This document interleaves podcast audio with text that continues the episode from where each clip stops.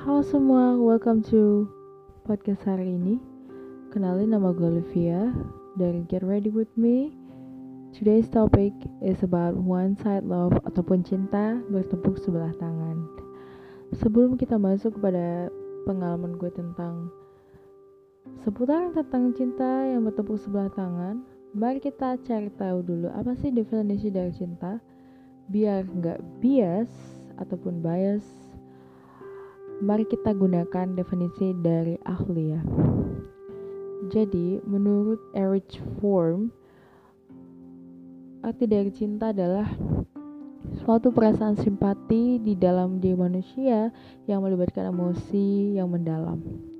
Dan menurut Erich Form sendiri terdapat lima syarat dalam upaya mewujudkan cinta kasih, yaitu pengenalan, perasaan, tanggung jawab, perhatian, dan saling menghormati. Dan apa aja sih tandanya kalau misalnya orang itu kayak jatuh cinta gitu ya, ataupun karakteristiknya secara umum gitu. Yang pertama itu adanya ketertarikan dan kekaguman, ya dalam cinta kita mengalami sebuah ketertarikan ataupun kekaguman terhadap orang yang kita cintai. Kemudian adanya rasa bahagia karena kita merasa ada cinta di dalam diri kita itu menimbulkan rasa bahagia. Kemudian ada rasa awal asih, ya, yang mana manusia cinta terhadap sesuatu atau seseorang di dalam hidup memiliki welas asih kepada objek yang dicintai gitu terus adanya kebaikan dan juga adanya pengorbanan loh ada ada banyak ini ya oke okay. Jadi ya bisa dibilang cinta itu apa ya kayak benar-benar susah untuk dijelaskan hanya dengan kata-kata begitu. Jadi harus benar-benar dirasain gitu kompleks lah intinya gitu. And what's next is all this about the main topic that we're going to talk about about cinta bertepuk sebelah tangan gitu. Based on my experience. Gue tuh pertama kali jatuh cinta waktu gue masih SMP sama seseorang gitu. Jujur aja um, gue nggak pernah pacaran sih tapi gue pernah jatuh cinta. Dan dari semua pengalaman jatuh cinta yang pernah gue rasain yang paling meninggalkan memori dan pengalaman yang berkesan itu pas gue udah kuliah gitu ya. Mungkin nggak tahu kenapa cuman yang paling berkesan itu yang pas kuliah gitu. Yang mana gue sampai 2 tahun you know like debt you know like really really really really I can't explain it again but I spent about two years two years. Bayangin dua tahun gue cuma suka sama seseorang dan gue literally kayak ngabisin waktu gue untuk simping over him. Logically mungkin itu kayak full gitu kan tapi that's love gitu. Ya adanya rasa perasaan yang membuat kita jadi kayak gitu. Tapi setelah berjalannya waktu I realized that it just one side love like doesn't matter how many time gue udah ngabisin waktu buat simping over him give my attention tapi he never gonna love me back. That's what I thought at that time. Dan akhirnya gue memutuskan untuk move on. Kayak literally udah cukup gitu. Dan kemudian setelah itu selesai akhirnya gue mikir gitu kayak I'm done with this. I can't handle it anymore. Dan akhirnya gue mutusin buat benar-benar move on. Walaupun gak gampang. Gak ada move on yang gitu cepat. Enggak jadi gue butuh waktu untuk bisa benar-benar move on gitu. Thank God there's something that what can what what can we call as pandemic. Ya walaupun mungkin itu bukan hal yang baik tapi ada ya yang harus disyukuri gitu. Gue jadi nggak perlu lagi ketemu sama itu cowok dan akhirnya itu bantu gue buat move on. Benar deh. Dan ya kita emang nggak bisa.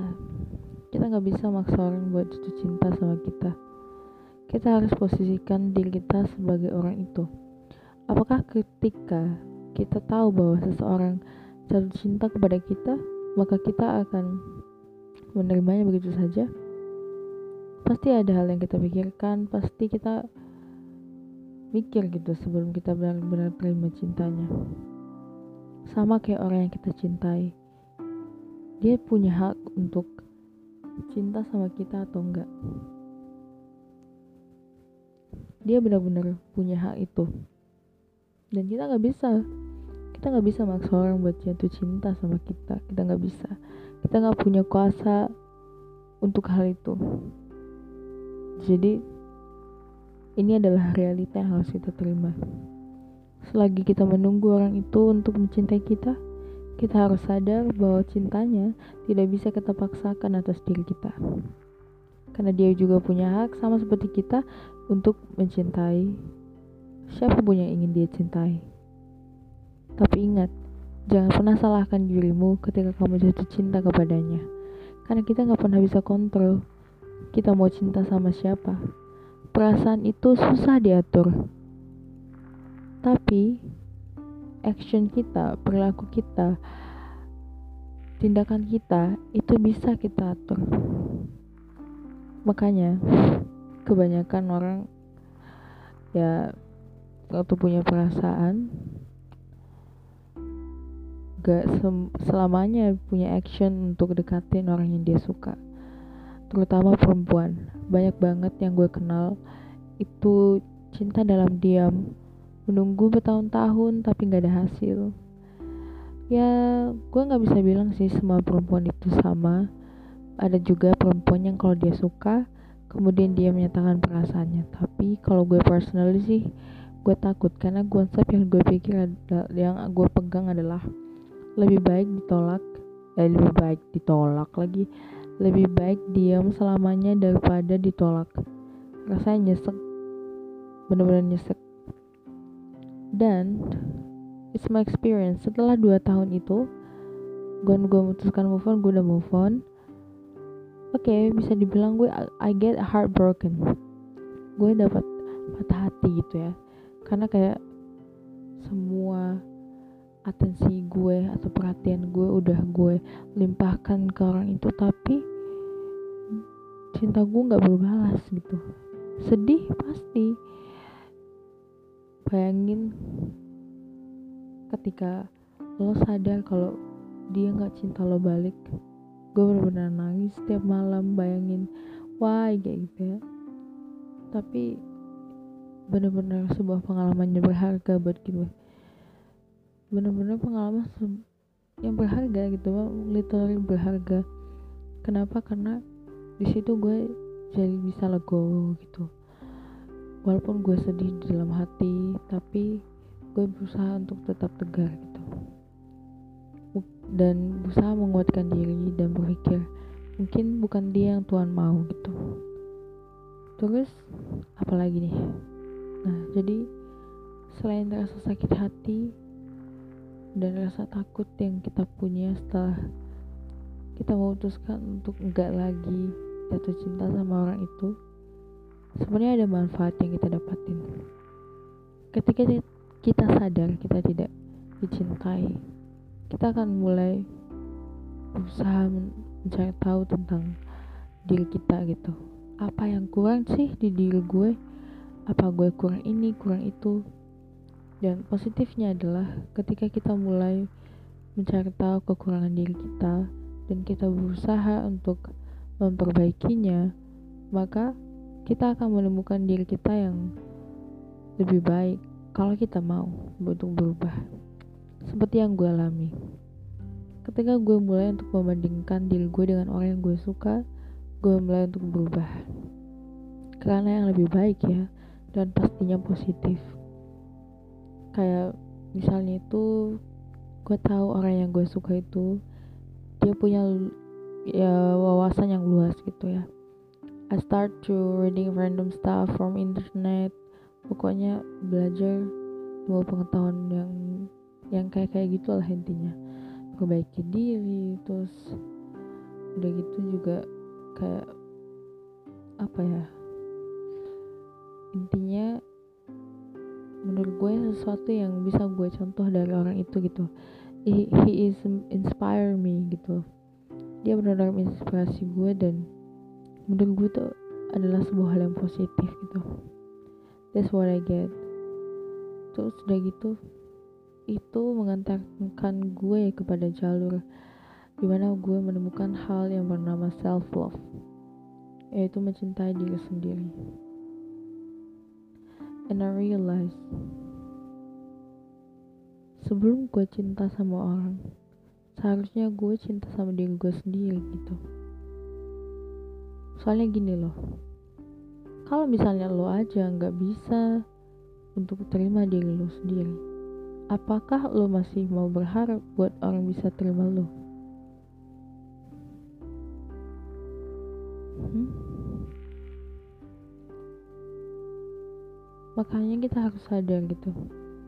Kalau kita itu berharga dan kita harus camkan itu. Walaupun kita merasa tertolak setelah mungkin lo mungkin mengungkapkan atau sudah capek untuk cinta sama orang itu. It's not mean you are not precious. You are precious. Doesn't matter what happened. It's not mean just because you are rejected by someone that you love for so long you are not precious. Okay? Dan itu benar-benar finally make me understand that love is complicated but I can handle it. I know it's hurt when you may hear this like we can totally maksain buat orang lain buat suka sama kita yang tadi pertama. Terus udah gitu ya memang sedih sakit gitu. Ketika kita dihadapkan dengan kenyataan kalau orang yang kita suka nggak suka balik sama kita. Tapi hal positif itu benar-benar mengubah gue untuk jadi of seseorang yang baru gitu. Lebih bisa ngelepasin orang yang gue suka. Dan gue juga lebih menjadi versi terbaru yang lebih kuat daripada sebelumnya gitu. Walaupun harus melewati luka nangis setiap malam sedih gitu ya ya namanya perasaannya adanya kayak gitu begitu adanya karena memang ada perasaan gitu dan ketika merasa tertolak maka pasti rasa sedih itu muncul dan akhirnya kita akan sadar diri kalau tidak semua cinta yang kita harapkan harus terjadi. Jangan membuang-buang waktu. Ya, karena itu cuma akan menambah luka di dalam hati.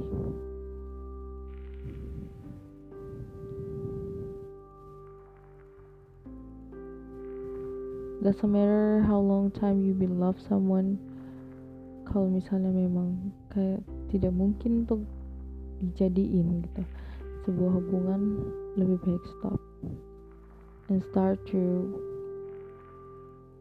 upgrade yourself and love you more than before.